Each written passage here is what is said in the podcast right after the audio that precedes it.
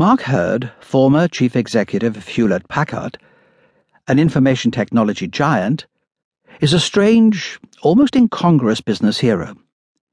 With his prim and proper manner and crisply knotted ties, his hair cropped short, with every strand in place, and his work his way up the ladder career with National Cash Register before he joined Hewlett Packard, and then Oracle he hardly conforms to the devil may care image of the modern entrepreneur. What he did to revive the fortunes of the legendary Silicon Valley firm hardly breaks new conceptual ground either. He cut costs and 10% of the workforce, focused the company's strategy on a few core areas, and separated product divisions. He also hired senior managers from outside the famously insular company these are the sort of routine measures that rarely generate headlines. That, according to Hurd, is how it should be. Work a day, stick to basics, get the essentials right management, is what he thinks most companies need. As he told The Economist, a vision without execution is nothing. Whenever anyone asks me about vision, I get very nervous.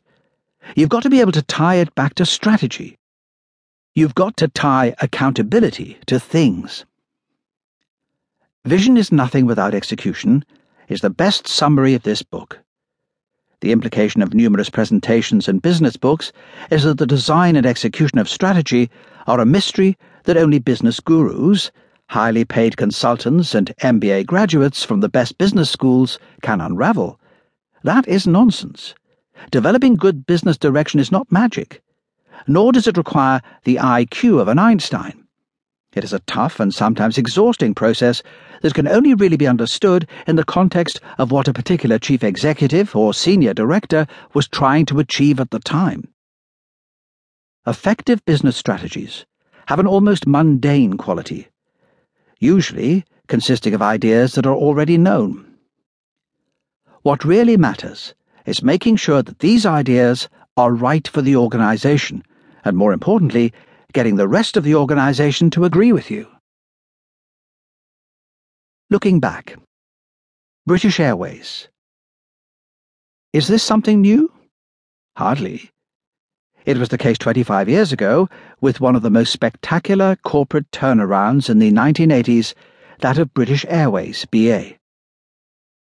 The vision of Sir John King, later Lord King of Wartnaby, had for BA when he was appointed chairman in 1981, to be the world's favourite airline is hardly something that needed the foresight of Leonardo da Vinci.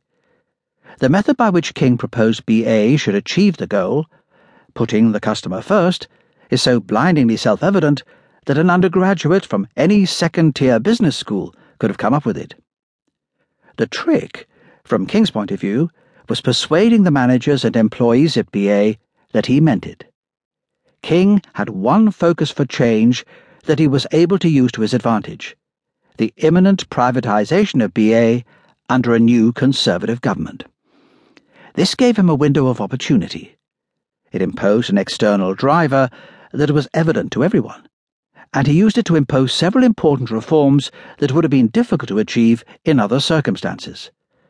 Costs were savagely reduced between 1981 and 1983 heavy financial losses in 1980 gave King the license to remove 50 of the airline's 150 senior managers, sending a loud and clear signal to everyone that things had to change.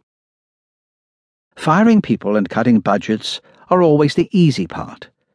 But King also used BA's message of strategic intent, put the customer first, as the focus for organisation wide customer service campaigns led by project teams that acted as agents of change.